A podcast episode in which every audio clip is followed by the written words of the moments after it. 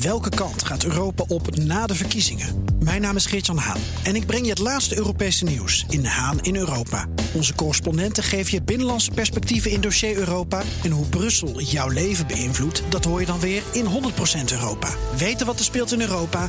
Luister naar de programma's van BNR. Welkom bij de Technoloog. Nummer 198. We gaan jullie uh, vandaag informeren over desinformatie. Ja. Wat dacht je daarvan? Een hele belangrijke uitzending. Ja, het is mijn persoonlijke fascinatie op dit moment. Dat is straks weer anders natuurlijk over twee, drie weken. Natuurlijk. Maar we hebben Bart Groothuis. En je- Europarlementariër van de VVD. Ja, Goedemiddag, heren. Welkom. hallo. Hallo. Was pas nog in de Cryptocast, maar dat kunnen luisteraars zelf wel opzoeken. Dat staat ook gewoon op de BNR-site en eh, in je podcast-app en whatever. Maar je bent een desinformatiespecialist. Nou, ik ben een cybersecurity. Zo heb je jezelf verkocht, hè? Zo heb je jezelf verkocht. wereld. En de cybersecurity-wereld die liep op een gegeven moment wel over in de desinformatie. Met zogenaamde hack-and-leak, hack-and-publish-operaties. En daar kan ik straks wel iets over vertellen. Dat is een fascinerende Doe maar. Nou, doe maar. samensmelting. Nou, kijk, Nou, eerst even, eh, ik wil altijd eerst definiëren. Define desinformatie. nou, kijk dit debat is natuurlijk. zijn we al een uur bezig. We zijn natuurlijk erg vervuild met allerlei conceptuele onzin. En je moet een beetje orde scheppen door ook te zeggen: waar hebben we het nou over? Je hebt gewoon Ja. zeg maar, misinformatie, dat is gewoon verifieerbare, valse informatie. En die is op het web, dat gebeurt. Maar je hebt ook desinformatie, dat is een gecoördineerde effort. En dan hebben we het echt over.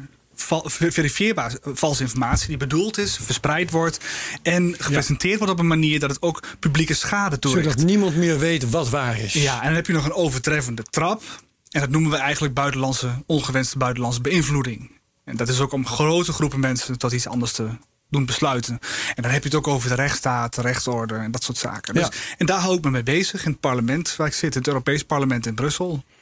En daar heb je je mee bezig gehouden in je vorige werkkring. Dat was bij Ja. Defensie. Klopt. Kijk, Wat het leuke, het leuke was daar, dat ik was ik uh, hoofdbureau cybersecurity. En het aardige was bijvoorbeeld eh, bij Defensie.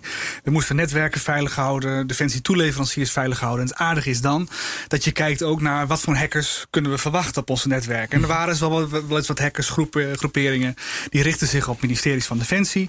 En op een gegeven moment richten ze zich ook op uh, allerlei Amerikanen en Amerikaanse politieke partijen.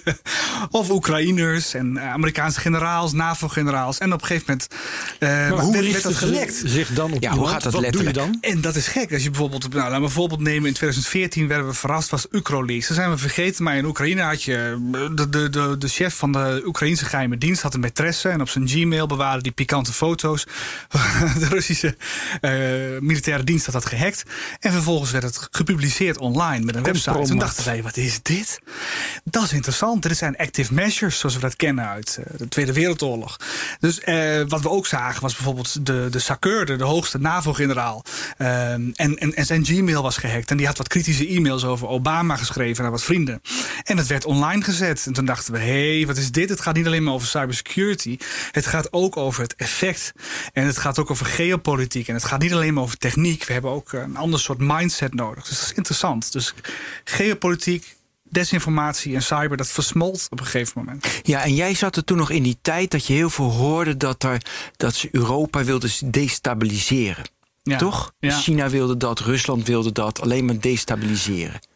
Dat heb je meegemaakt, hè? Ja, maar zeker Rusland. Voor China zie ik wel een andere. Kijk, allebei willen ze een andere veiligheidsarchitectuur. En allebei doen ze lieve zaken met landen apart in Europa. dan met Europa als geheel. Je bijt je echt stuk.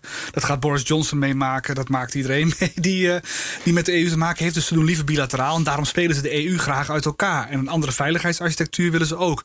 Alleen Rusland is een stuk militairder in hun operaties. En China wil er gewoon goed opstaan. Rusland probeert aan de democratie te zagen. Terwijl China veel meer probeert zichzelf positief naar ja, voren te brengen. Maar dat doen we eerst even aan de, aan de democratie uh, ja, te zagen. Dus weet je, in Frankrijk, Le Pen zeiden ze van die wordt beïnvloed. De brexit is beïnvloed. Wat kan je daarover zeggen? Is dat echt zo? Nou, er zijn heel veel onderzoeken naar geweest. En dat vind ik altijd interessant om te lezen. Er wordt heel veel online gegooid. En dan kun je wel zeggen, er zijn Zeker, kijk, laat in 2016 is het gewoon bevestigd. Hè? Daar zijn, hebben Russen in ieder geval hun best gedaan om uh, een bepaalde uitkomst van de verkiezingen te beïnvloeden. En is dan nou. Uh, kijk, de, de Nederlandse verkiezingen? Nee, in 2016 Trump heb ik oh, het Trump, over. Oh, sorry, het ja, voorbeeld ja, ja. altijd even. Laten we dat nemen. Ja. Daar is heel veel over naar buiten gekomen, is interessant. En dan zijn mensen die zeggen, ja, dat is alles bepalend geweest. Er zijn mensen van, dat, dat richt er niks het uit. is klein, het was 100.000 dollar, 100 maar op, op, Facebook zeggen ze, wat is dit? Ik gun het de Russen niet eens om te denken dat zij Trump hebben verkozen. Dat strategische effect moet je zo niet willen willen geven. Dat is ook niet waar. De Amerikanen hebben gewoon Trump verkozen. That's it. Mm -hmm. Er is ook, er zijn ook geen harde data om te zeggen dat ze dat gedaan hebben. Ik vind dat je wel moet kijken naar wat voor tweede, derde orde effecten heeft dit soort, hebben dit soort operaties op je rechtsstaat, op je democratie. En dat is heel funest. Wij zijn high trust societies. Ja, nog, maar je, ja. dus die tweede en de derde orde wilde ik nog weten zo. Maar je denkt ook niet de, dus, dat, dat Cambridge Analytica geen invloed heeft gehad op de verkiezingen in Amerika. Ja.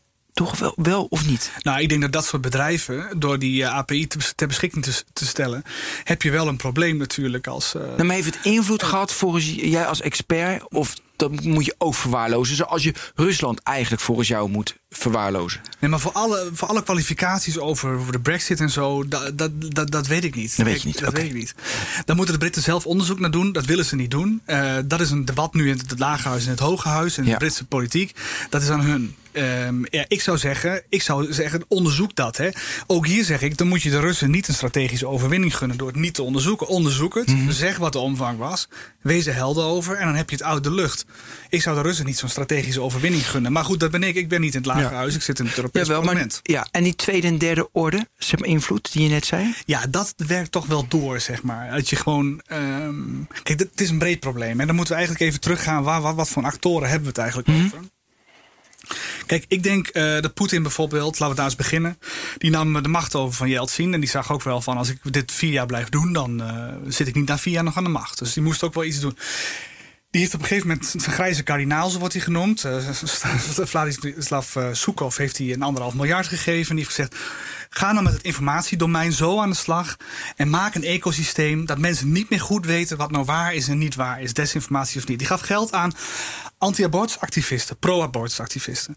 Die gaf geld aan libertariërs, christelijke groeperingen. Oh, dus alles wat elkaar bevocht, dat maakte niet uit. En iedereen werd aangemoedigd om zoveel mogelijk van zijn eigen content, ideeën naar buiten te brengen. En het is een ecosysteem van. Nou, en wat er dan gebeurt de afgelopen jaren is dat mensen denken van het Kremlin heeft het gedaan. Dat is een gebouw met mensen, maar zo werkt dat dus niet. Nee, dus je stimuleert en, met anderhalf miljard al die subgroepen die dus groter kunnen worden. Het ecosysteem in je land. Ja. En daar vaar je zelf goed wel bij. Dus vooral de guerrilla-achtige politici varen daar wel bij. Hè? Want als ze niet verliezen, dan winnen ze. En conventionele politieke systemen, denk ik, als ze niet winnen, verliezen ze begrepen. Dus het is guerrilla-achtig. Ja. Um, dus daarom zijn dat soort regimes er dol op. Maar wat er gebeurt bijvoorbeeld, je hebt uh, Russische diplomaten over de hele wereld. En die kijken bijvoorbeeld in Duitsland, wat is daar gevoelig? Klassieke Russische truc is te kijken van bijvoorbeeld immigranten. Nou, in Frankrijk, wat is daar gevoelig? Gele hesjes. En dat soort thema's, die spanningen oproepen, die gedeelde waarden van een land questionen, hè? Ja. die gaan ze aan de orde stellen. En dat deden ze in de jaren 50, 60, 70 ook met active measures. En dat doen ze nu ook. En dan pakken ze bijvoorbeeld zoiets op. En wat er dan gebeurt nu is. Je geeft het aan Russia Today of Sputnik, die doet een interview. Dan gaat er een, paar mensen op Twitter. Dan gaat iemand op Reddit, iemand op Facebook. Op YouTube verschijnen filmpjes. En dan razendsnel, zoals Winston Churchill zei... Van de, de, ware, de leugen is de halve wereld rond... voordat de waarheid zijn laarzen aan heeft om zijn reis te ja. beginnen. En dan, dat, dat systeem varen zij wel bij. Oké, okay, dus uh, gele hesjes. Uh, ze, nee, maar even terug. Dus gele hesjes, ze maken dan wel een artikel in Rusland, maar ze zorgen dat dat viral gaat. Dus het is niet zo dat ze op de Franse gele hesjes Facebook-pagina, dat er daar mensen tussen zitten die dat aanjagen. Ja. Ik denk wel, kijk, als je kijkt naar de laatste dingen die uncovered zijn. Er is bijvoorbeeld een Europese NGO, EU Disinfo Lab. En die heeft recent van de Russische militaire dienst iets, iets blootgelegd. Ja. Unit 74455. Sorry. Uh, nee, graag zelfs. Dus, en, en wat die gasten hebben gedaan is um, Franse spanningen rondom COVID-19 bijvoorbeeld uitvergroot. En uh, ze hebben dan een, een paar Twitter-accounts, ze hebben een paar Facebook-accounts. Ze hebben clickbait content farms, dus gewoon websites. Chroniqueur, One World bijvoorbeeld, dat waren websites die ze gebruikten. Ja. En zo hebben ze zo'n heel ecosysteem van media gebouwd die elkaar versterkt. En is dat heel effectief, Ben? Je weet het. Nee. Het is niet effectief. Nee. Nee, nou, ik, ik, vind, ik vind we zijn behoorlijk uh, maar hebben we het dan nu over een probleem, ja of nee? nee maar ik probeer even te chockeren. We hebben okay. een groot probleem. Het punt is, heel vaak is het on, totaal niet effectief. Zo is er een bedrijf in uh, New York, Grafica heet dat fantastisch. Doet onderzoek naar desinformation en troll farms. Ja. En die bracht een, ook een Russische campagne naar buiten, Secondary Infect. Die heeft zes jaar lang zijn best gedaan om de bol te verzieken. Is niet gelukt. Genikt. Behalve na zes jaar, toen kwamen ze naar buiten. Toen lekten ze trade secrets tussen US en USA, tussen Trump en Johnson. En toen kwam Jeremy Corbyn kwam in het lage huis en die zegt van you're selling our NHS. En toen werd het een publiek iets en toen hadden ze effect. Toen hadden ze wat ze willen hebben. Zes jaar lang jack shit. En dan opeens, ook al is 99% Ja, nee, dat heb je natuurlijk altijd. En die ene procent die gaat. En dan hebben ze wat ze willen hebben. Dan is het gewoon een heel goedkoop middel nog altijd om ja, maar. Okay, dus kosteneffectief. Ja, low cost, uh, high, high benefit. Ja. Low risk ook. Maar denk jij nu uh, hoe de samen... Dat komt ook door COVID, dat snap ik ook wel. Maar dat de samenleving verhit is, polarisatie... dat we zo tegenover elkaar staan. Weet je, op Twitter, ik durf er niet meer op. Want je, weet je, het is alleen maar extremiteiten. Tuurlijk, een hebber kan dat. toch wel mee? Nou, je krijgt wel heel snel. Ik ga expres. Ik had weer iemand, maar dat zit in deze discussie. Dat gaat over tech-dictatuur. Komen we straks op. Had ik een discussie met iemand. En ik zei ook van: ik reageer maar één keer. Want dan krijg, weet je, dan krijg je een discussie. En ik vind dat lastig. Maar goed, daar, daar komen we straks op. Maar. Ik heb campagne gevoerd zonder Twitter, zonder Facebook, zonder Instagram was de enige politicus. Wie had je omgekocht? Nee, Rien, meneer, ik heb alles uit eigen zak. maar echt klassieke campagne gevoerd met inhoud. Flyeren? Ja, zaaltjes bezoeken en interviews geven, vooral in de tekst. Ja, daar ben je een uitzondering. Maar ik wil even mijn vraag maken. Dus, jij denkt eh, dus de, de, de, de desinformatie, die anderhalf miljard die Poetin in heeft gestopt om Europa de, om Europa te destabiliseren? Nou, het Russische medialandschap afhankelijk als startsalaris voor de ja, ja, om dat te doen. Dat, is, dat is eigenlijk de dus destabilisatie als dat er is. Maar dat kan je misschien, weet je, die extremen die we soms nu zien, het, het witte debat, heeft de desinformatie weinig aan bijgedragen. Of veel aan bijgedragen. Hoe zie jij dat? Nou, er is altijd debat, alleen dat wordt nu uitvergroot. En ik denk dat vooral, nou laten we dan even ook iets over de platforms uh, zeggen langzaam. De platforms die zijn natuurlijk uh, ja, koren op de molen van degene die desinformatie graag willen verspreiden. Want platforms belonen emoties, belonen wantrouwen, ze belonen extreme uh, dingen. Ja. Kliks en aandacht. En dat is precies altijd ook in de jaren 50, 60, 70, 80 wat de KGB heeft gewild in het Westen. Ja. Ja, dat staat in de boekjes. Als je kijkt naar de CIA-archieven, de Stasi-archieven, de, de, Russische doctrines van vroeger. Ja, dat is uit het boekje. Ja, uit het boekje. En als er nu zijn er algoritmes die je daarvoor belonen. Ja. Maar dat is wat anders, hè? Dat is nogal een gamechanger. Dus dat is een geschenk uit de hemel voor het Kremlin en soortgelijke. It's going to get a lot worse voordat dit beter wordt. Ja. Dit is, een, dit is een probleem, dat is hier. En het gaat de komende jaren eerst erger worden voordat het verbetert. Denk Wat is het verschil tussen, uh, om dat ook even helder te krijgen, tussen desinformatie en fake news? Ja, fake news gebruik ik nooit. Dat is, ook een, dat is eigenlijk een term dat gaat. Wat het punt is, dan kom ik al iets op mijn politieke agenda. Dan gaat het over de inhoud, de content. En waar je mhm. moet zitten, zeker als politicus vind ik, en wetgeving en regulering, op gedrag. Dus als je intentie is met het verspreiden, maar ook het presenteren, ook zelfs als het gewoon geen nepnieuws is, kun je alsnog een, een, een effect bewerkstelligen. Hè? Die, die e-mails van, van, van die generaal naar zijn vrienden over Barack Obama. Ik geloof dat dat echte e-mails waren. Ja. Dat was geen fake news. Het is de manier waarop het gebruikt wordt. Dat was wel om een effect te bewerkstelligen. Malinformation noemen ze dat. Ja. En dat had je ook uh, met Macron uh, is dat gebeurd. Uh, rondom de verkiezingen. Ja. Maar even goed, ja. Uh, evident onware nieuwsberichten, wat dus in het algemeen fake news wordt genoemd, dat speelt wel een rol in desinformatie. Ja. Of niet dan? Zeer. Ja.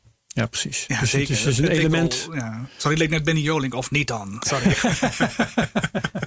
nee, maar dat is absoluut uh, correct. Ja, ja. oké, helder. Mag ik terug naar die tech? Want de, waar ik de discussie de laatste tijd. Ik heb het vorige twee weken geleden al tegen jou gezegd. Weet je, ik wil echt. Ik stoor me heel erg aan mensen. Dus, dus als Maurice de Hond dan van. Waar is hij van afgehaald? Van YouTube. LinkedIn. Voor, ja, LinkedIn is hij van afgehaald. Ja. Dan zie je gelijk op Twitter volstromen tech-dictatuur. Dus ze vinden het schandalig dat hij er vanaf wordt gehaald. Terwijl ik zeg, maar ik wil het even sparren of dat klopt. Ik zeg van ja, ik, het is een privaat bedrijf. Ze mogen doen wat ze wil. Ze, ja, ze hebben regels. En als ze Marisol niet meer willen, dan halen ze hem eraf. Dus de internetlaag moet neutraal zijn. Eens, eens, eens, eens. Maar de laag erop, een platform, uh, zeg maar Facebook, Twitter enzovoort, denk ik van ja, die hebben eigen regels. Klopt deze gedachte? Ja of nee? Of C, weet niet. Wil ik ze ook wel wat op zeggen. Ja, graag. Want deze discussie is op dit moment echt belangrijk. Ja, het is een privaat bedrijf, kun je zeggen. Ze, bestaansrecht is advertenties verkopen. Het gaat om de vrijheid van meningsuiting. Ze moeten, ja, je kunt ook zeggen, uh, jeetje, uh, ze, ze, zijn onderdeel van onze publieke infrastructuur. Nee, zijn publieke ruimte. Nee, maar die, die debat, dat debat ja, weet ik. Ja. Het, het beïnvloedt onze democratie, hoe we kiezen, hoe we tot, tot onze politici komen. Het, het beïnvloedt, uh, kijk, de korfbalclub van mijn, mijn dochters bijvoorbeeld, die gaat niet zonder WhatsApp. Het is ook echt vitale infrastructuur geworden voor veel overheidsdiensten. Het is nogal wat, weet je wel. Je hebt het niet over een willekeurig privaat bedrijf, zou je kunnen zeggen. Maar aan de andere kant ben ik het helemaal met je eens. Een privaat bedrijf heeft zijn eigen feestje. En als die zegt, dit zijn onze regels, prima. Kijk, Facebook heeft in 2007 volgens mij gezegd... we doen niet aan porno. En is dat verboden porno? Ja. Nee, maar anders was het een pornoboek geweest. Hadden ze misschien ook 2,5 miljard gebruikers, maar dat was wel iets anders geweest, zeg maar. En ehm, ja, ik zit er dus een beetje middenin. Het gaat om regulering en het gaat om transparantie dat je moet uh, bewerkstelligen. En dat is iets heel anders dan ja, een, een tech-dictatuur of een politie spelen. Dat is het niet. Uh, Herbert, nou, ik wil ook hierop doorgaan, hoor, heel graag. Ik ben het hier wel voor een groot deel mee eens. Um, het zijn private bedrijven, daar heb jij gelijk in. En die mogen precies doen wat ze willen. En het argument censuur, dat is uh, vaak gewoon niet van toepassing. Want jij en ik en Bart en iedereen heeft vrijheid van meningsuiting. Dat betekent dat je op straat mag roepen wat je wil. Maar geen bedrijf heeft de plicht om jou op hun uh, terrein toe te laten. Maar dat staat natuurlijk wel tegenover dat je uh, bij YouTube en bij Facebook en bij uh, Twitter ook wel zie je een bepaalde mate van willekeur dat uh, eerzame gebruikers die nou, een bepaalde politieke mening verkondigen of bepaalde commerciële activiteit, waar dat gewoon een heel belangrijk element in is, ja. die kunnen opeens zonder opgave van reden geweigerd worden. En zien maar weer eens terug te komen, hè, zoals Maurice de Hond uiteindelijk gelukt is, geloof ik. Maar uh, het, ik lees vaak genoeg verhalen over hele eenvoudige, ja, onbetekenende ja, gebruikers die er dus, geflikkerd worden. Er wordt gezegd van jij hebt onze voorwaarden geschonden. Niemand vertelt ze wat ze precies verkeerd hebben gedaan. Dat is het punt, de transparantie. En zo is het. Ja. Daar gaat het mis. En die transparantie is belangrijk, want dan kun je het ook onderdeel maken van de maatschappij. Dus nu kan zeggen, de overheid moet het reageren, reguleren, tech moet het reguleren. Maar waarom zeggen we niet gewoon, als jij je algoritme transparant maakt en je laat het whiteboard testen. en je kijkt wat voor bias erin zit. En mensen geven daar commentaar op. En je ja, maar kom op, get real. Ja, nou, maar goed. de ratings worden nee, nee, maar Als je als ondernemer moet je bijvoorbeeld weten hoe je hoog in de ratings kunt komen. Dat moet je weten, hoe dat werkt. Je, dat zijn, ze, hebben gewoon een, ze zijn toegang tot jouw markt. En je, kunt, je kunt hier een taxibedrijf beginnen zonder Google. Je kunt niet zonder Facebook. Als je, ik ja, maar dan moet je toch, als je er dus af wordt. De, de, mij, ik ben als dus politicus wel, heb ik net gehoord. ik wil, ik wil, ja. Kijk, het en ook jij zegt een beetje van ja, het is bijna de infrastructuur, het is, het is willekeur dat je, er, dat je er wordt afgegooid. Dan denk ik van ja, als je dan klachten hebt, dan kijk dat de overheid reguleert en zegt van joh, dat moet transparanter zijn, of we halen het uit elkaar, of ik wil inzicht, of je hebt te veel marktmacht. Dan denk ik, oké, je moet als publiek bedrijf voldoen aan de wetten die er zijn. En als de overheid denkt van hé, hey, Zo'n techbedrijf krijgt te veel marktmacht, want er komt te veel desinformatie, dat zouden ze kunnen zeggen. Of er komt te veel misinformatie, of ze halen er te veel mensen uh, af. Ja. Dan kan een overheid zeggen: ik verander de wetten. Maar dan kan je niet het bedrijf vind ik verantwoordelijk voor stellen. Dan moet je naar de overheid. Dus Marie Stond zou dan tegen de overheid moeten zeggen: Ik wil uh, dat LinkedIn de voorwaarden veranderen. Maar je kan, niet je kan dat niet bij LinkedIn doen. Nou, kijk, naar mijn idee. Laten we even twee dingen terug ja. onderscheiden. De eerste is dat je uh, bij, op, op, op Facebook, maar op heel veel social media, dat is ook gewoon een markt. Soms ziet het eruit als een publieke marktplaats. Je kunt er dingen verhandelen, je ja. kunt er dingen. Ze hebben de advertenties, et cetera, worden advertenties verkocht. Dat moet gereguleerd worden, want wij willen allemaal een vrije, eerlijke markt. Hè? Bijvoorbeeld, we willen vrijheid van meningsuiting, we willen discriminatie. Dat is één. Het tweede is, soms is het een soort van publieke sfeer, ruimte, waar ook je democratie van afhankelijk is. En dan is het anders. Hè? Dan heb je wel zoiets van, wow, dan kijk je even naar wat gebeurt hier. Als jij verkiezingen hebt en je kunt in drie weken tijd via Facebook, via een ander ding, kun jij een volledige maatschappij naar je hand zetten. En de, de informatie die geconsumeerd wordt niet zuiver is en uh, niet, uh, niet uh, slechts desinformatie is, dan heb je een probleem als rechtsstaat, als samenleving. En dat is iets anders dan het reguleren van het commerciële gedeelte. Helemaal mee eens. Maar als ik als bedrijf het zo groot en machtig ben geworden dat de democratie daarvan afhankelijk is, dan zeg ik op mijn beurt, dan heb jij als politicus het laten liggen. Te ver door laten voeren. Want dan is. Kijk, het is voor de samenleving misschien niet helemaal handig dat we alle macht aan big tech geven. Weet je, die een commercieel belang hebben, die mensen wil uitbuiten, die mensen wil nutchen. Of misschien een politiek belang. Een, of een politiek belang hebben, precies. Ja. Trump zegt, ja. weet je wat, ik Inderdaad. ga Facebook als ja, als we niet transparantie niet... hebben, het. Ja, maar je gaat nu wel aan mijn vraag voorbij. Uh, ja, gaat aan mijn vraag voorbij dat je dan hebt laten liggen als politicus. Je hebt het te ver doorgevoerd. Dus daarom de hearings nu en daarom Brussel is vol bezig. Dat weet ik met, weet je, van de week weer met Dropbox, iCloud. Voor vorige week is dat natuurlijk als deze wordt uitgezonden. Of deze week, ik weet het al niet meer. Ik ga op vakantie, dus daarom nemen we er twee op deze week.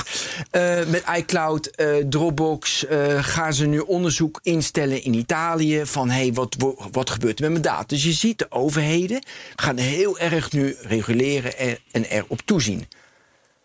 Terecht, denk ik. Maar dat is wellicht te laat. Dus eigenlijk hebben ze te veel democratie, ze hebben te veel invloed op de democratie. Ja, sommige landen hebben ze het eerder gezien, zoals in Frankrijk. En hebben ze gezegd: tijdens de verkiezingen doen we eigenlijk de laatste paar weken geen campagne. Social media speelt dan, speelt dan niet een grote rol. En ja. uh, de Russen hebben toen bijvoorbeeld het hele campagneteam gedumpt, uh, alle mailboxen van zijn campagnemedewerkers gedumpt met allemaal compromitterende, gefabriceerde informatie. Had geen effect. En waarom? Om de reden die jij nu zegt. Daar hebben ze erover nagedacht. Dat zijn ook de enige echte geopolitieke land in Europa, is natuurlijk ook eh, Frankrijk.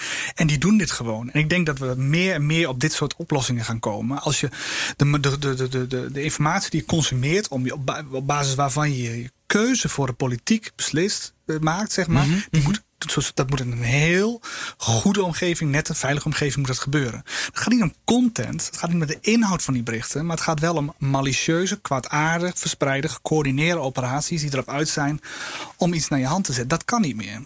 Ja. Ik wil uh, straks de boel even onder. Uh, het gaat nu namelijk over hoe verdedigen we ons tegen die desinformatie. Hè?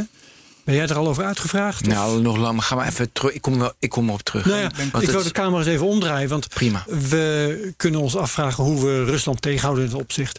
Um, ik wil eigenlijk de vraag wel aan jou stellen, Bart. waarom nemen we niet zelf initiatief en gaan we lekker Rusland desinformeren? waarom zijn wij zo slaafs en zo braaf?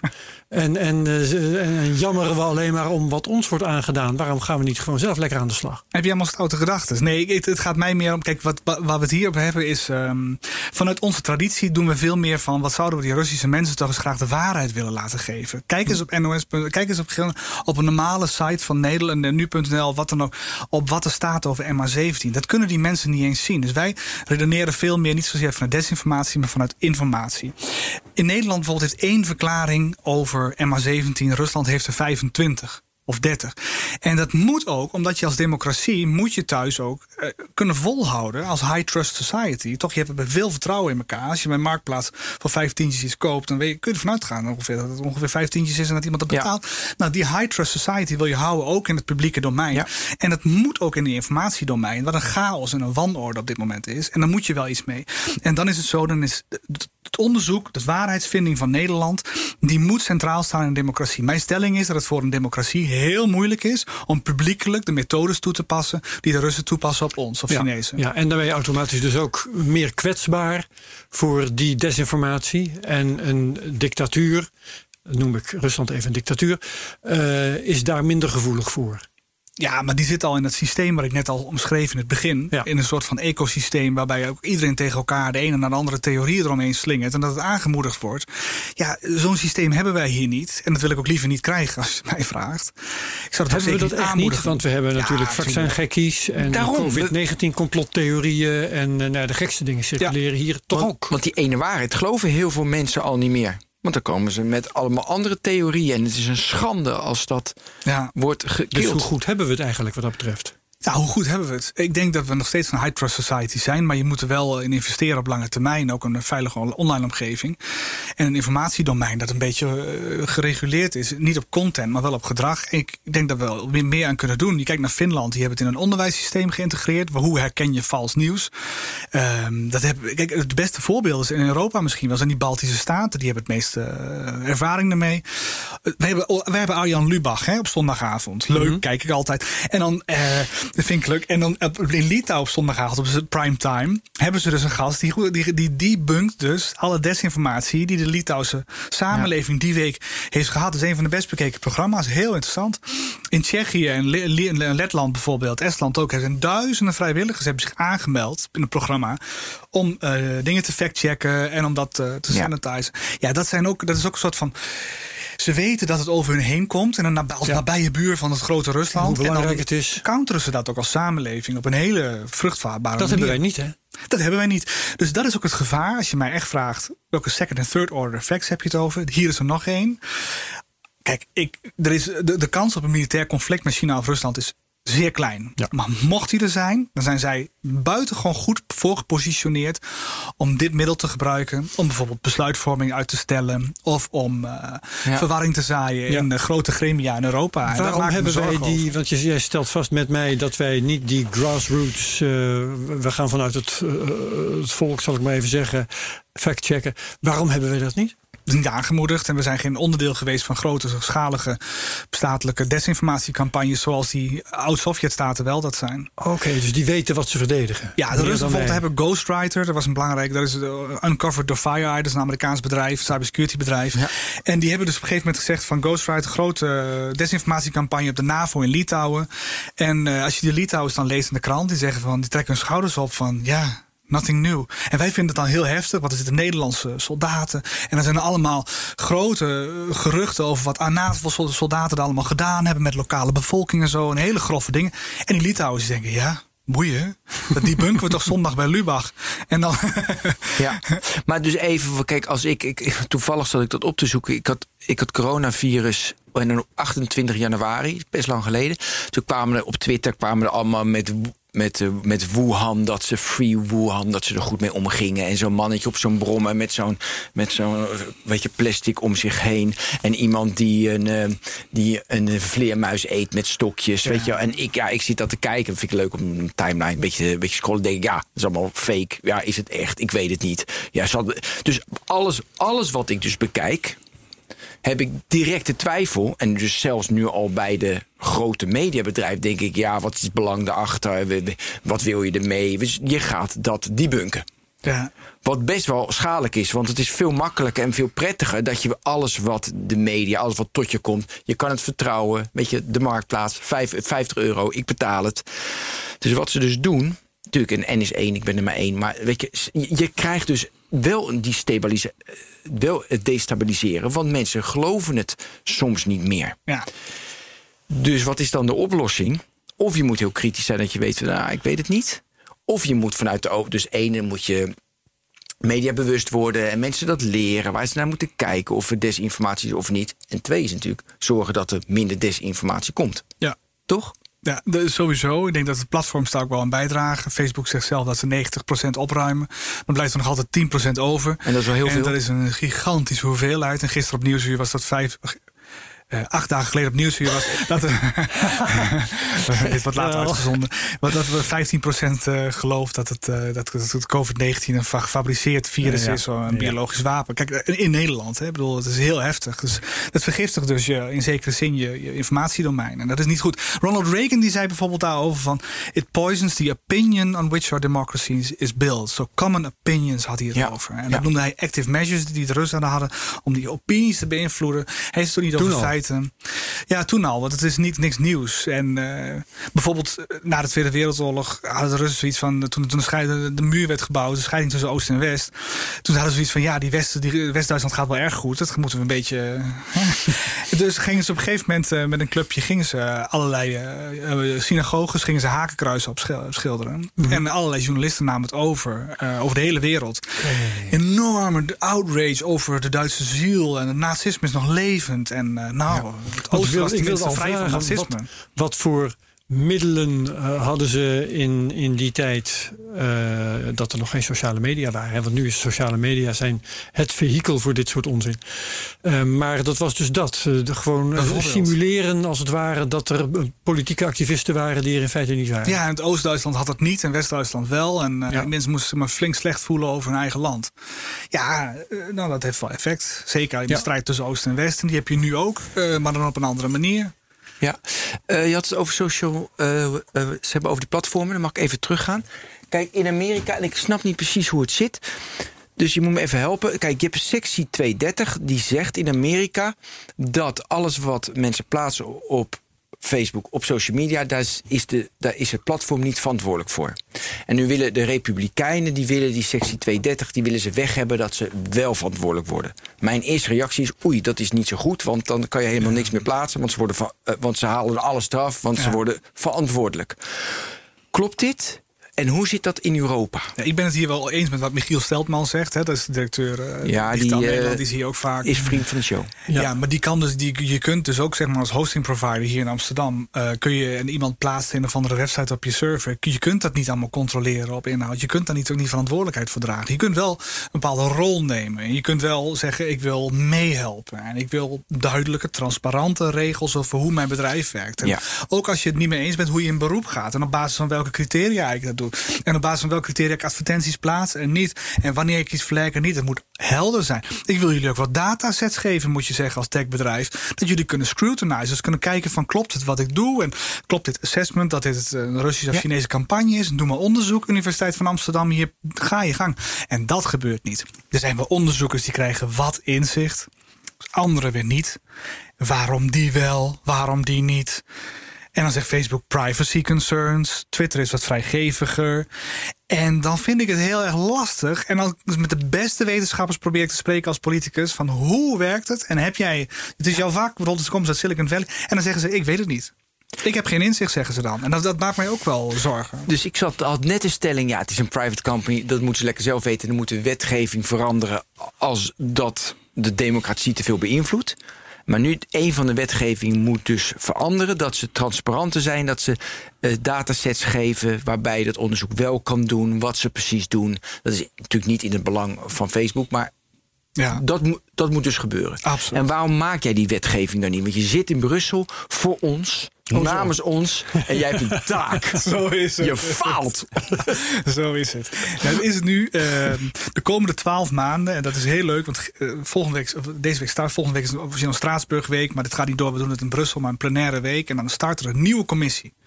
Een nieuwe commissie over desinformatie ja. en buitenlandse beïnvloeding. En daar uh, ben ik voor verkozen. Dat is een nieuwe commissie. Ik wilde daar graag in. Dus ik heb me daarop geprofileerd. Zoals dat hoort. Zonder social media campagne. Zonder social media. De in commissie de fractie. over buitenlandse bemoeienis en desinformatie. eh, Als ik het even snel in het Engels vertaal. Ja, Zoiets is het, hè? Zo is het. En de collega's hebben, een van de mijn leden die is verkozen. En dat is leuk, want dan kan ik me eindelijk op dit soort dingen storten. En dan kan ik eindelijk alles waar ik de afgelopen jaren mee heb aan gewerkt heb, kan ik in de praktijk proberen te brengen. Om de andere mensen te overtuigen. Maar er komen een paar interessante Ja. dingen uit Europa. Het eerste is de Democracy Action Plan. Dat is een soort van eh, hoe gaan we democratie in Europa, hoe verhoud je je met, met tech en zo. Hè? Dat gaat Ja, de commissie ja.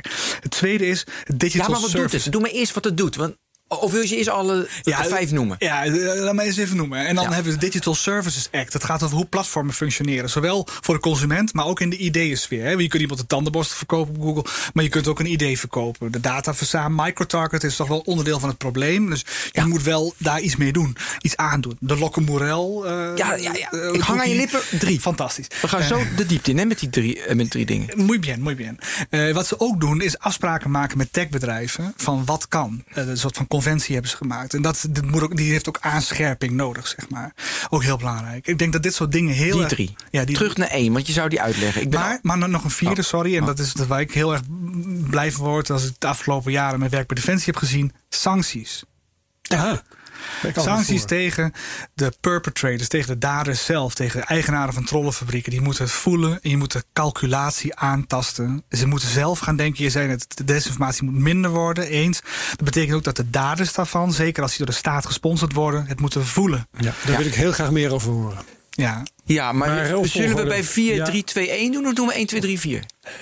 Bart, zeg het eens. Doe maar, begin maar Help met ons. 4. Maar wel terug. Ik ben vergeten wat 1 en 2 en 3 was. Dat had ik op moeten schrijven. We beginnen even bij die, bij die sancties. Ja, dus wat je wil is dat. Uh, je bijvoorbeeld. De, laat ik nog één voorbeeld doen. De butler van Poetin. Dat is Yevgeny Prigozhin. En dat was degene die, die caterde voor Poetin. Was echt een butler. Echt een butler. En die was een vriendje van me. Die is nu echt een oligarch. Die doet twee dingen. Wagner, private military company. Overal oorlog voeren en zo. En het tweede wat hij doet is de Internet Research Agency. Runt hij. Dat is de club die Facebook, Twitter en zo vervelde in 2016 tijdens de Trump-elections, zeg maar. Ton, ja. ja, hij is de verantwoordelijke. Hij zit nu in Afrika, heeft hij zelf heel veel belangen in olie en diamanten. Hij zit daar in tal van landen, van Madagaskar tot Soudaan. Zo vent pak je toch nooit? Nou, die vent die reist nog. En de Amerikanen hebben sancties ingesteld. Europeanen nog niet. Maar ik wil dat er sancties tegenkomen tegen zo Wat voor sancties? Nou, bevriezen van tegoeden, bevriezen van assets, maar ook al zijn subsidiary companies die aan hem gelinkt kunnen worden, dat die geen diensten meer kunnen vertonen. Wat, wat ik wil, bij cyber was ik gewend, als iemand zei van hier er staat een servertje die, die, die straalt kinderporno op, of daar zit het command and control server uit hacker, de lucht halen. Notice takedown. Kreeg een hosting provider, werkte netjes mee. Hup, uit de lucht. Kopietje naar de law enforcement. Klaar. Waarom doen we dat niet met desinformatie? Dat is toch geen reden toe? Waarom zou. Kijk, en wat er nu wel is met sancties. Je kunt wel als een hack- en leak-operatie. Er zit een cybercomponent aan. Dan heeft de Europese Unie dat voor elkaar. Mm Onder leiding van Stef Blok moet toch even iets positiefs zeggen over Nederland. Oh, iets, iets positiefs over Stef Blok. wil dit graag, heel veel landen niet. Maar we hebben het echt wij doorgekregen. Nederlandse diplomatie, hoera, Hollands glorie. Maar wij kunnen dus nu sancties opleggen tegen cyberoperatoren. Okay, die hebben we gedaan. Hè? En dat kunnen we nog niet ja, dat hebben we recent gedaan. Nee, ja. En hm. dat kunnen we nog niet tegen de trollenfabriek-eigenaren. En dat wil ik uitbreiden. Dat ga je doen. Ja. De derde. Nou, jij weet ze nog, ik niet meer. maar zullen we de Digital Services Act eens noemen? Ja. Dus de Digital Services Act is interessant. Dat is hoe platformen functioneren en op basis van welke data omgaan. Maar dat, daar is trouwens wel echt, kun je drie afleveringen aan wijden. Dat is heel interessant. Ja, dit is heel interessant, ja. Ja, en dus, dus eh, bijvoorbeeld even voor de consument eh, gebruikt een platform alleen maar data om zijn platform te laten functioneren, vraag en aanbod combineren, of gebruikt het ook data om te zien hoe zoeken mensen, et cetera. Hoe worden die paperclips eh, eigenlijk gemaakt die ik hier verkoop? Ik ga het zelf doen, zeg maar. ja, wat Amazon, wat je het hoort. Jij zegt het, maar dat, dat, dat soort dingen, ja. Nou ja, dat lees ik altijd overal. Ja, ik lees het ook in het FD. Maar het aardige is hiervan, ja, zo is het. Maar het aardige hiervan is dat je meer betere marktwerking wil en dat soort dingen. Dat, kun je, dat heeft ook een desinformatiekant. Hoe je met die data omgaat, welke data je beschikbaar stelt en hoe je dat doet. Hoe ga je dat tegen? Nou, we zitten steeds meer te denken aan andere vormen van cookies en trackers. Andere vormen van. Uh, uh, ja, kijk, microtargeting is een groot probleem. Het parlement heeft gezegd: we willen af van microtargeting. Wij zijn als enige fractie ongeveer met 17 anderen hebben gezegd: we willen niet af van microtargeting. Oh.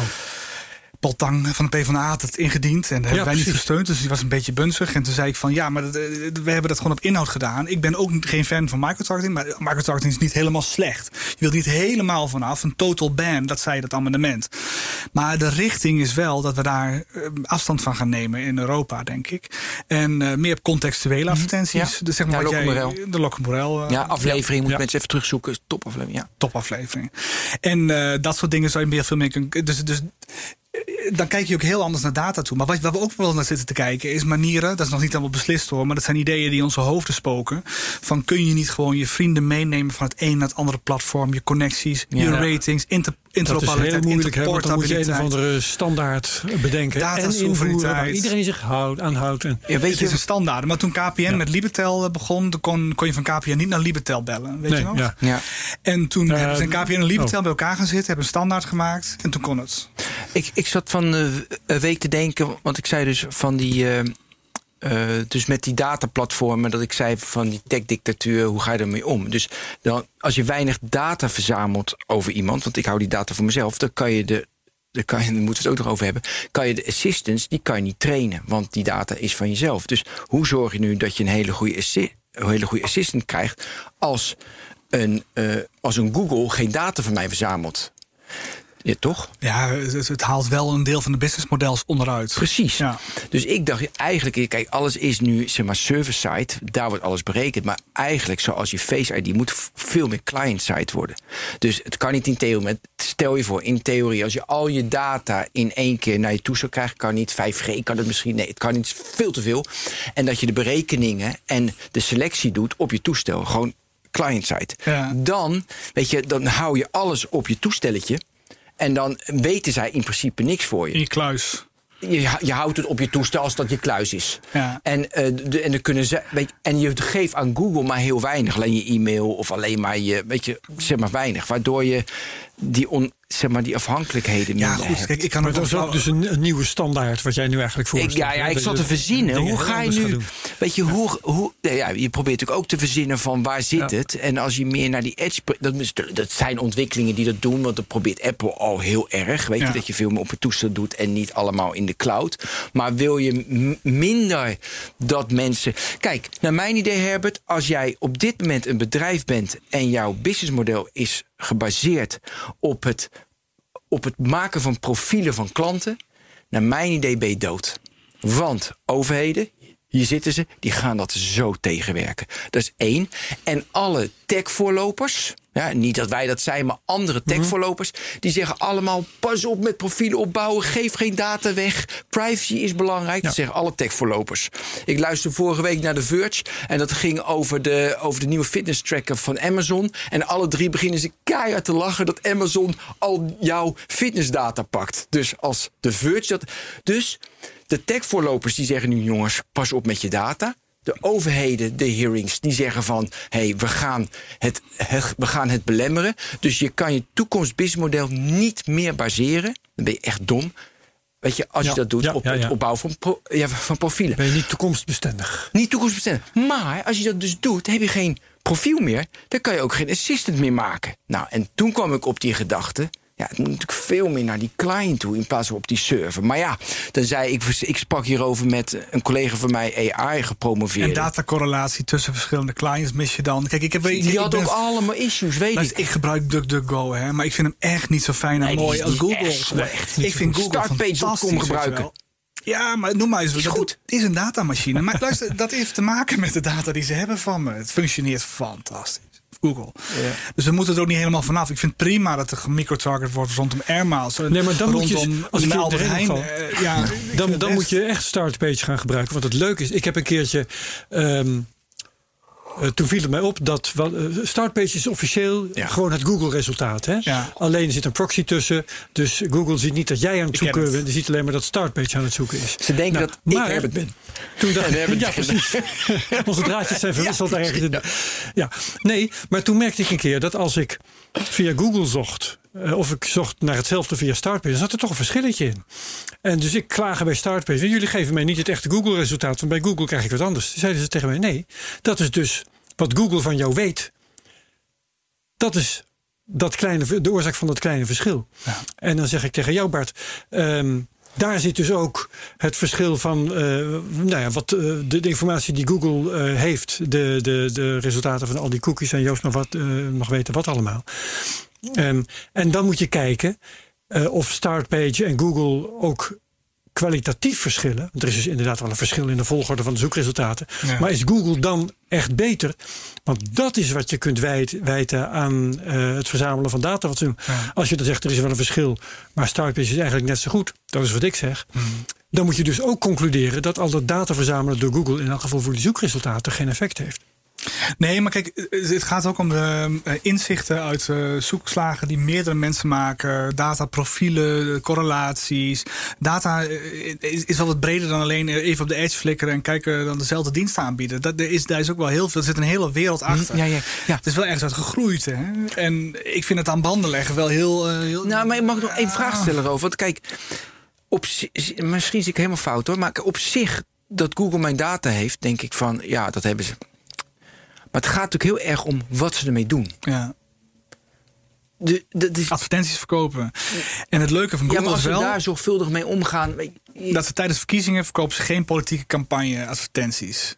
Nee, we hebben het nu over Google. Maar het gaat me er meer om als ze mijn data... Nou, oké, sorry. Als ze... Doet dat. Is toch aardig? Ja, nee, oké, dat is goed. nee, maar het gaat natuurlijk een groot verschil. Verzamel je data en wat doe je met data? Dus de overheid weet heel veel van mij. Wel leuk dat ik de overheid nu erbij haal. Maar ze gaan tot nu toe, tot nu toe hè. Het kan vanmiddag veranderen, zorgvuldig met mij om. Redelijk zorgvuldig. Ja. Dus eigenlijk verwacht je dat ook van ieder bedrijf. Want anders ben ik geen klant meer, anders wil ik ze niet meer. En ik zit er vast aan Google en aan Facebook en aan Instagram en, en aan WhatsApp. Daarom die regulering die jij gaat veroorzaken. Maar daar zit ook wel een verschil in. Oké. Uh, we moeten even dat tweede punt hebben gehad, of de derde. Uh, even nog een van die vier dingen. nee, er worden afspraken gemaakt met techbedrijven over zelfregulering. Die hebben de vorige keer niet zo goed gewerkt. En dus dat moet echt, de commissarissen moeten daar echt een forse inzet hebben. Met wat red lines. En uh, ja, die zullen echt de, de tech op, op de. Maar eventjes in gemoede, Bart. Um, die zelfregulering. We hebben hier in Nederland ook een cultuur, zou ik bijna zeggen, van convenanten en zo. Werkt nooit.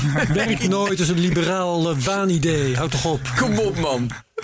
Sancties vond ik veel beter van jou. Ja, sancties zijn goed. maar het, het, gaat uiteindelijk om dat je een hele grote mix hebt van misschien wel, ja. wel 15, 16, misschien wel 25 verschillende instrumenten die je inzet. En die allemaal meer of mindere mate een effect hebben. En het is ook de boodschap die je uitstraalt. Dat is het geheel.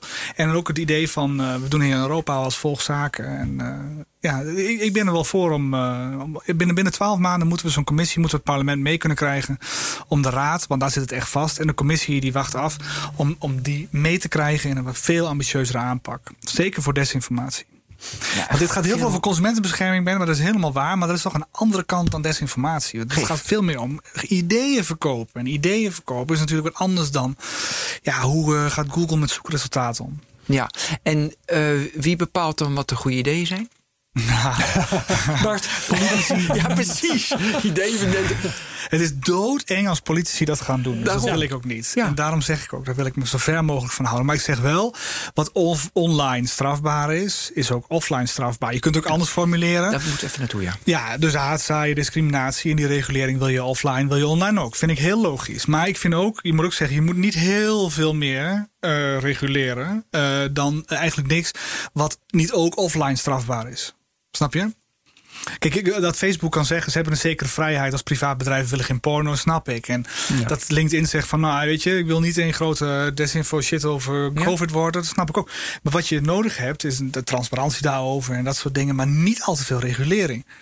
Wat dus je wil, dat Facebook zegt Zwarte Piet eraf. Op, op content niet. Ja, kijk, dat is ook weer zo'n voorbeeld. Ja, en dat is een heel belangrijk voorbeeld, denk ik. er zijn altijd grijze gebieden. Dus ik zeg, nou het gaat, het gaat altijd over content. Uh, en, dat is moeilijk. En, maar kijk, Facebook heeft het recht om dit te doen. En dat zeg ik ze. Uh, maar na, het is een privaat bedrijf in die zin. En je kunt ook zeggen, het is publiek uh, belang, kun je tegenover zetten. Het belang van Zwarte Piet. Nou, dan moet je denk ik als overheid met zo'n bedrijf in gesprek en zeggen van dit is de traditie. En hechten wij deze en deze waarde aan of niet. En wil je dat doen? Nou, dat is gewoon een gesprek dat zo'n bedrijf moet hebben. En maar je hebt ook, je hebt ook als, als overheid best wel leverage, leverage. Je kunt best wel zeggen van als je dat nou doet dan. Je kunt natuurlijk wel druk op zo'n bedrijf zetten. Ja, ja maar kijk, als, als uh, laten we dat voorbeeld eventjes, eventjes vasthouden, vind ik toch ook wel aardig. Als Facebook zegt, uh, Zwarte Piet, dat doen we dus niet meer. Ja? Dan hebben ze volgens mij het volste recht om dat te doen. Ja, precies. dat, is een, dat is een keus die ze maken en die kun je goed vinden of slecht. En als, het, als je het heel slecht vindt, heb je het volste recht om ergens anders heen te gaan dan naar Facebook. Klopt. Maar Herbert, als ze nu zeggen, alle, ik wil niets meer over Tesla niets meer op Facebook. Tesla vind ik stom. Dus ik filter alles van Tesla eruit. Nee, dan zeg ik, ja, hebben ze recht toe. Europa heeft daar mededingingsregels voor. Die gaat met, als Google wordt gezien als marktmeester. Als ik zaterdag naar de markt ga, staat een groenteboer, een, als je slager, et cetera. Autofabrikanten verschillend gaat behandelen. De gemeente is dan marktmeester. Als ik zaterdag heerlijk op de markt, ik weet niet of je naar de markt gaat. Maar dat gebeurt gewoon voor Google. Soms in Amersfoort. Keurig, keurig, vast mooi. Maar het gaat erom dat je als je een taxibedrijf hebt, heb je Google nodig om op een eh, bepaalde rating te komen. Dan kun je, maar je moet transparant maken waaruit die rating bestaat. Je moet weten hoe je zo hoog kunt komen, wat je ervoor moet doen. Dus, dus Facebook mag dat niet doen. En dan moet je transparant maken. Dan dus Facebook mag Tesla niet eraf halen. Maar ik, ik noemde zo'n man een voorbeeld. Ja, ik denk dat, ik denk dat de mededinging. Uh, dan zegt van dat problematisch wordt, ja, tuurlijk. Ja. Joh, je hebt ook een marktfunctie en daar hebben we een opvatting over. Als je als marktpartij wil functioneren, dan heb je aan regels te volgen. Maar, maar Zwarte Piet is oké, maar Tesla dan niet. Nou ja, ik zeg niet dat Zwarte Piet wel of niet oké is. Daar heb ik nog niet eens zo'n opvatting over. Ik zeg alleen wel, je maakt gebruik van hun infrastructuur. En dan moet je gewoon in een eh, discussie met zo'n bedrijf moet je gaan. Als samenleving. Want ik denk dat ze bijvoorbeeld in uh, Burundi daar geen probleem mee hebben. En hier wel. Nou, kijk, om, om het eh, even aan jou te vragen, Ben. wat zou Facebook dan voor problemen kunnen krijgen? Wie, wie kan dan zeggen, als jullie Zwarte Piet blokkeren, uh, waarom blokkeer je dat dan niet ook of iets dergelijks? Dat, uh, want Tesla of andere autofabrikanten, dat is duidelijk. Als je Tesla blokkeert, dan moet je andere autofabrikanten ook blokkeren. Als je andere autofabrikanten niet blokkeert, moet je Tesla ook niet blokkeren. Wat is het overeenkomstige probleem met Zwarte Piet? Wel of niet blokkeren? Um, Nee, het was meer een voorbeeld dat ik dacht van hoe ver mag je gaan. Dus dat wilde ik aan jou vragen. Maar toen, nu leer je mij dat het dus zeg maar van de mededinging dat dat niet kan. Terwijl ik nog steeds heb van ja, als ik een privaat bedrijf ben en ik vind een rode auto stom, dan denk ik van ik wil gewoon nooit rode auto's zien op mijn bedrijf. Ja, dat wil ik gewoon niet. Dat, dat bedoel, dat kan ik toch stellen. Net zoals porno wat je net zei. Dat was ook gewoon een regel die die, die, die instelde. Ja, maar dit is het verschil tussen de markt en tussen ja, ideeën. en, maar dat leg je me goed uit nu. Dus helder. En de idee is wel heel, heel gevaarlijk. Ja, oké. En ik denk dat er ook een element hier zit van de Amerikaanse wetgeving, die volgens mij eh, porno op publieksmedia wel verbiedt. Ja, maar de, nou, ik ben niet nou- helemaal precies van op de hoogte, maar volgens mij. is porno niet verboden. Het mag niet ehm, toegaangelijk zijn voor jongeren of iets dergelijks. Maar de regulering zeg maar, van deze techbedrijven die zal niet uit Amerika komen, schat ik in. En die zal ook niet uit Azië komen, misschien per land, omdat in, in het lastig van Facebook niet sowieso over, over regulering die Europa wel of niet het kan introduceren. Het komt uit Europa. En dit wordt een standaard voor andere landen. Ik denk dat techbedrijven hier in Europa worden gereguleerd. En ze zullen ook zo opereren in de rest van de wereld. Meer landen zullen het overnemen. Net als de AVG of de GDPR. Dat zijn standaardzettende mhm. wetgevingen die in Europa Wereldwijde trendsetters, ja. Daarom is het ook zo briljant. En zo eervol dat ik dit. Dus China lag zich kapot Zo zo leuk om dat te doen, Europarlementariër. Dat is echt zo leuk. Nee, maar even zonder jouw fantastische baan. Kijk, China lacht zich natuurlijk wel een breuk, hè, wat wij allemaal aan het doen zijn. Nou ja. Ja, dat is, moeten we ook beseffen. Ja. Want dat laten we achterwege. Omdat het volkomen futiel is, bedoel je? Ja, ze denken echt, wat een losers. Ja, we verzamelen alle data, we, we, alle mensen naar wat wij willen. Wij hebben de world power in 30, 40 jaar. Wat in 10 jaar? Ik denk het echt niet. Kijk, de, oh, de volledige dataverzameling in China, een volledige zicht op iedere burger, iedere transactie en alle data. Dat is het. Ze zo gespannen met wat wij hier doen. Dat wordt op een gegeven moment gaat dat de wal het schip keren. En als je ziet waar de strategie van China is, eerst eh, alle techbedrijven kopiëren in de eerste fase, zeg maar eigen Google en Facebook maken. En Weibo en Coco en Alibaba. Die zijn nu groot genoeg in hun interne markt. Dan exporteren ze met de Belt and Road. En de derde fase is, we brengen het naar de, eh, het Westen. Die fase zitten ze nu in. En als ze het businessmodel van hun internal market willen exporteren, gaat het mis. Ja.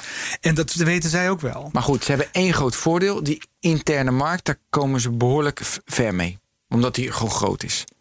En dat is zo 1,4 miljard mensen. Daarom. Kapitaalkrachtig tegenwoordig. Ja, het is echt, en dan komen wij met onze 500 miljoen, met al, met al onze meninkjes. En, uh, nee, maar dat is het hele andere. culturele diversiteit. Hele andere. Uh, ben 500 miljoen consumenten, kapitaalkrachtig. Ja, Denk je dat Europa belangrijk. niks te zeggen? Europa is een krachtig, lekker Nederland. Nederland kun je van zeggen. Europarlementariër Europa het woord. Die kan iets, iets anders heeft, zeggen. Heeft leverage, die Get heeft real. een Oké, okay, um, ja, gaan we door?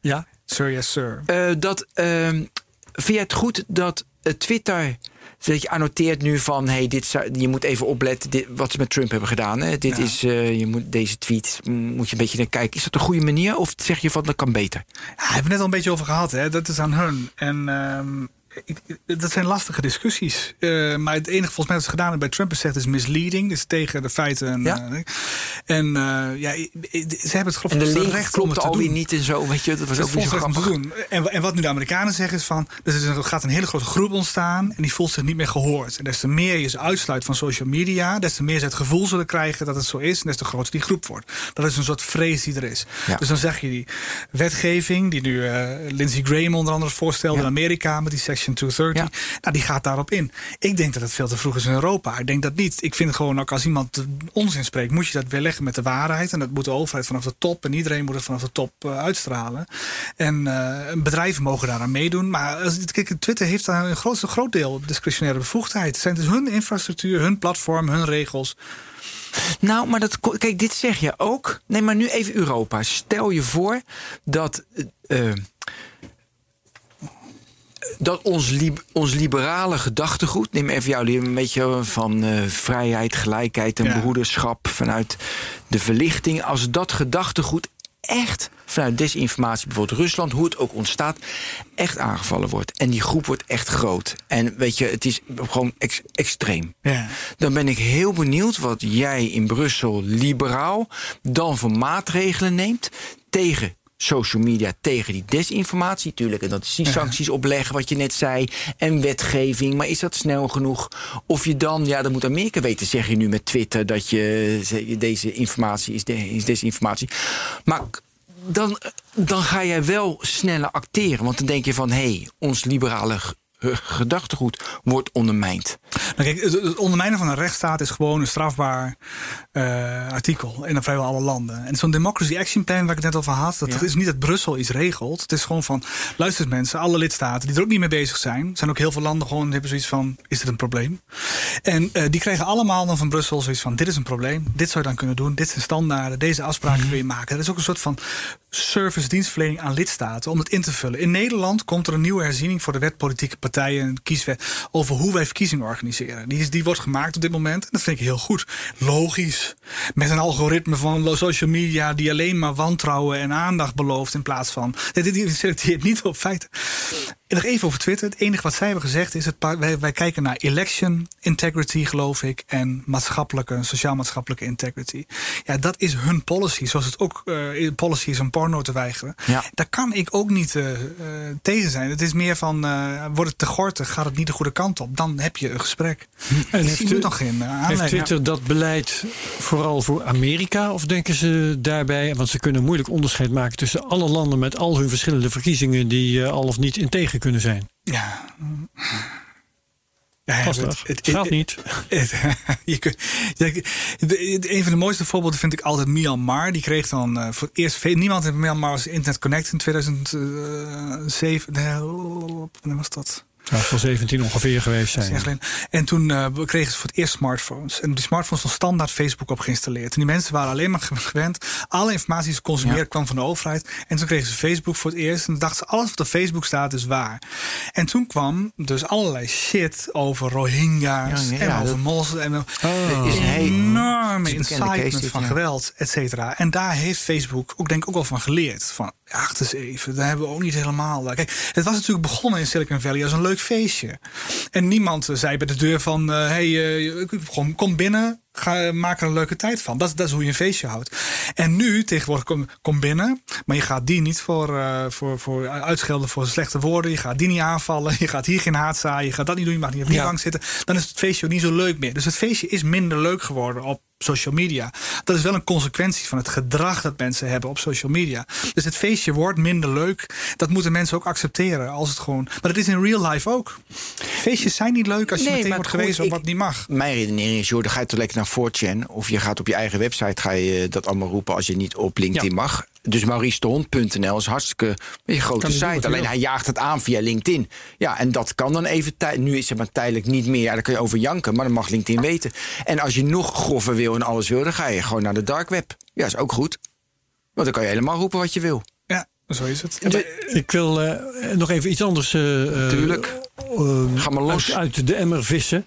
Um, je hebt een uh, document geproduceerd, uh, volgens mij voor jouw fractie. Dat wil ik even afwezen. Dat ja, ik, gelezen. Laat me eens kijken. Naar, naar mij gestuurd. En ik dat heb je niet naar mij gestuurd. Oh. ik volgens mij wel ben, maar oh, nee, dat is een detail. Dat, dat vechten we straks wel uit. ja, precies. Ja. Um, maar daar, daar viste ik. Er staan er allerlei doelstellingen in. En ik ben even kwijt doelstellingen waarvoor het ook weer precies waar. Maar dit is iets waarvan jij volgens mij graag wil dat het gebeurt. Develop mechanisms to protect those responsible for exposing disinformation. Ja. Dus uh, je, je, moet uh, nou, mechanismen hebben die ervoor zorgen dat mensen die uh, desinformatie blootleggen, dat die niet kwetsbaar zijn. Ja.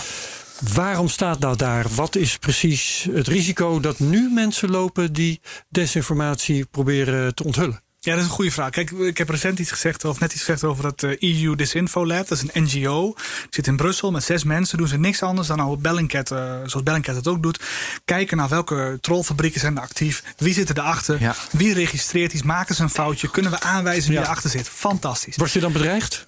Nou, uh, recent bijvoorbeeld is die website uh, met een uh, joekel van een DDoS-aanval is die aangevallen. Mm. En het is niet zo dat ik heb, ik heb in ieder geval, ik ga geen concrete voorbeelden noemen, maar ik heb wel eens dat mensen naar me toe zijn gekomen van ik wil je toch melden dat wij in de privésfeer, niet, niet dit concrete geval, maar een ander geval, dat wij in de privésfeer ze lastig zijn gevallen. Ja. Dus dat was voor mij wel aanleiding om dat in zo'n notitie te zetten. Die overigens gisteravond door de liberale fractie is goedgekeurd. En dat is dus geweest op 8 september. Ja, zo is het. Even voor de mensen die dit uh, horen op een latere tijdstip ja. mogelijkerwijs. Oké, okay, uh, en wat kun je dan voor mechanismen hebben die uh, dit soort mensen beschermen, die desinformatie proberen aan de kaak te stellen? Ja, nou, je hebt bijvoorbeeld, kijk, Bellingcat, je hebt de, de Disinfolab, je hebt Universiteit Leiden zitten mensen. En wat je kunt doen is sowieso zorgen dat de politie ervan weet als er iets gebeurt, dat die meldingen serieus worden genomen. Ook in relatie tot elkaar worden genomen. Dat je gevoel hebt, dat wordt serieus opgepakt. En er wordt een onderzoek ja, Zoals de politie ook nu nog vaak helemaal geen idee heeft van dat uh, cyberstalking bestaat of iets dergelijks. Voilà, zo is het. En zo is het ook als je bijvoorbeeld bij de politie of bij de field werkt of wat dan ook. Dan weet je ook van als iemand uh, die je onderzoekt, je komt je opzoeken, dan krijg je ook gewoon uh, de bescherming die je, die, die je verdient. En dat vind ik ook voor deze mensen. Dat zijn helden.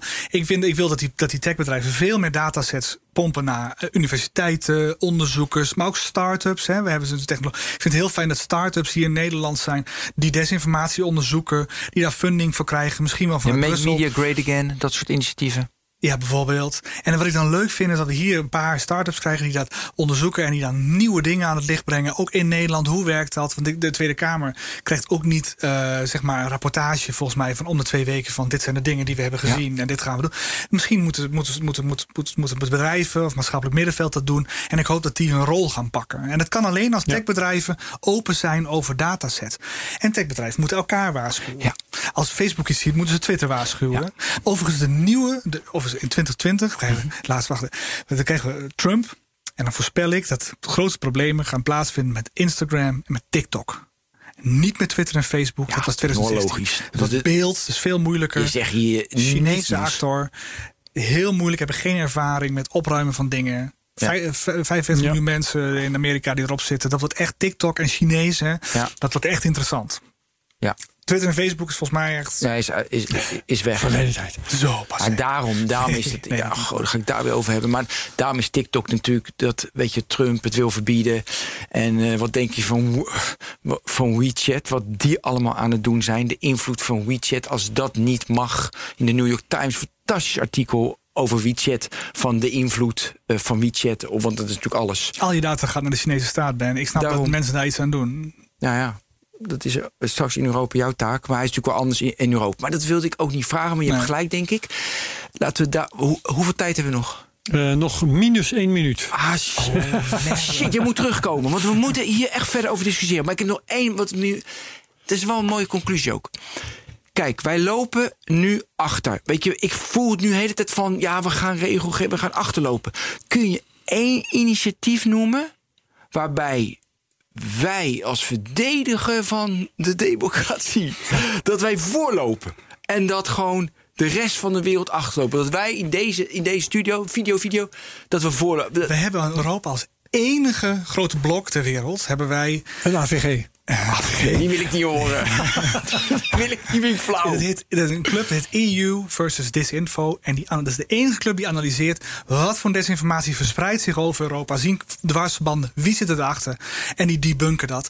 En er is niemand die dat heeft. Amerikanen niet, niks. En maar er was desinformatie en daarna kwamen jullie met dat initiatief. Nu wil ik iets horen Misschien horen we dat volgende keer. Iets horen wat nu, dat nog, nog geen probleem is, maar je voorziet een probleem. Ja, je voorziet dat in gewoon visie. En je alvast ben je een probleem voor, want je hebt de oplossing al. Nou, de gesprekken met TikTok bijvoorbeeld, die de commissie al gevoerd heeft, is toch fantastisch. Ik bedoel, de gesprekken met Insta, dat je al weet dat met beeld gecommuniceerd gaat worden. En beelden is veel moeilijker te, met algoritmes ook en met, met, te met beoordelen. Ja. te beoordelen. En zeker met nieuwe bedrijven die zich op de social media markt begeven, die nog geen ervaring hebben opgebouwd, is het wel heel gaaf dat ze al zeggen: wacht even, we gaan nu alvast convenante afspraken. Wat heb je in place? Laat ons zien. Heb je datasets? Kunnen we je helpen? En mensen elkaar. Het is gewoon nuttig met elkaar in verband brengen. Ja, ik vind het leuk. Ja, Ben Thompson had een artikel dat hij... Dus met TikTok deed hij de search in China over Hongkong. Ja. Dat is totaal andere resultaten dan als je de search doet in Amerika. Hè? Ja. Dus uh, in Hongkong, een beetje in Hongkong helemaal, helemaal niks aan de hand. Hongkong, gezellige stad. En in Amerika alleen maar right. Hongkong is overspoeld met desinformatie door de Chinese staat. Dat is niet normaal. En dat geldt ook voor Taiwan met de verkiezingen. En dat geldt voor Europa met COVID-19. China is een nieuwe speler. En ook dat uh, zal Europa moeten adresseren. Want China is een new kid on the block. Ja, maar minder, minder uh, kwaadaardig, als ik jou goed begrijp, dan Rusland. Want meer gericht op, op het zelfbeeld en minder op. Nou, Ben, en we hebben, het, we hebben het United Front Working Department. En dat is een club van 40.000 mensen. Uh, die doen niks anders dan narratives in het buitenland beïnvloeden. En dat is een groot probleem. Veel te weinig aandacht voor. Ik zou zeggen, begin er eens een aflevering over. dat gaan we doen. Ik spreek je volgende week. Nee. Magic Weapon, zo noemt hij dat zelf. Een magische wapen. Nee, volgende week gaan we fietsen. Gaan we fietsen? Nee, wacht eventjes. We, gaan, we hebben vorige week gefietst. We gaan volgende week... Oh, dan moet ik even kijken. Oh jee, dan moeten we in ons schema, ja. Dat is het uh, probleem weer met het schema. Kijk, heb ik dat... Uh... Ja, we zitten helemaal vakantietijd, jongens. Ach, man, man, man. Ben jij snel of Kijk, ik heb het waarschijnlijk snel. Nee, 3, 2, 1. Uh, dat is. Dan krijgen we Bert Slachter over engagement. engagement. Lang stond hij uh, in, de, in de planning. In de planning. En nu staat engagement. hij eindelijk in de planning. Hoe optimaliseer je nu engagement? Verschrikkelijk woord, maar daar gaan we wel over hebben. Nou, Mooi. Bert Groothuis is zeer geëngageerd. Precies. Heeft ons fijn onderhouden over ja. disinformatie. Top man. Veel heldere informatie over ja. disinformatie. Um, en wat je daar eventueel tegen kunt doen en bla bla bla bla. Uh, mooie show notes staan er al klaar. Dankjewel. Great pleasure. Thank you for having me, zeggen ze in Amerika. Precies, ja. ja. Goed dat je er was. Ja, bedankt. bedankt. Jij bedankt. Top. En tot de volgende Technoloog. Dag allemaal. Hoi, hoi.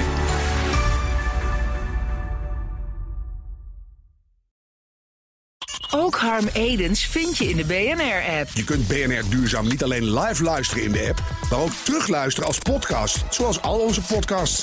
En naast dat de BNR-app Breaking News meldt, houden we je ook op de hoogte van het laatste zakelijke nieuws. Download nu de gratis BNR-app en blijf scherp.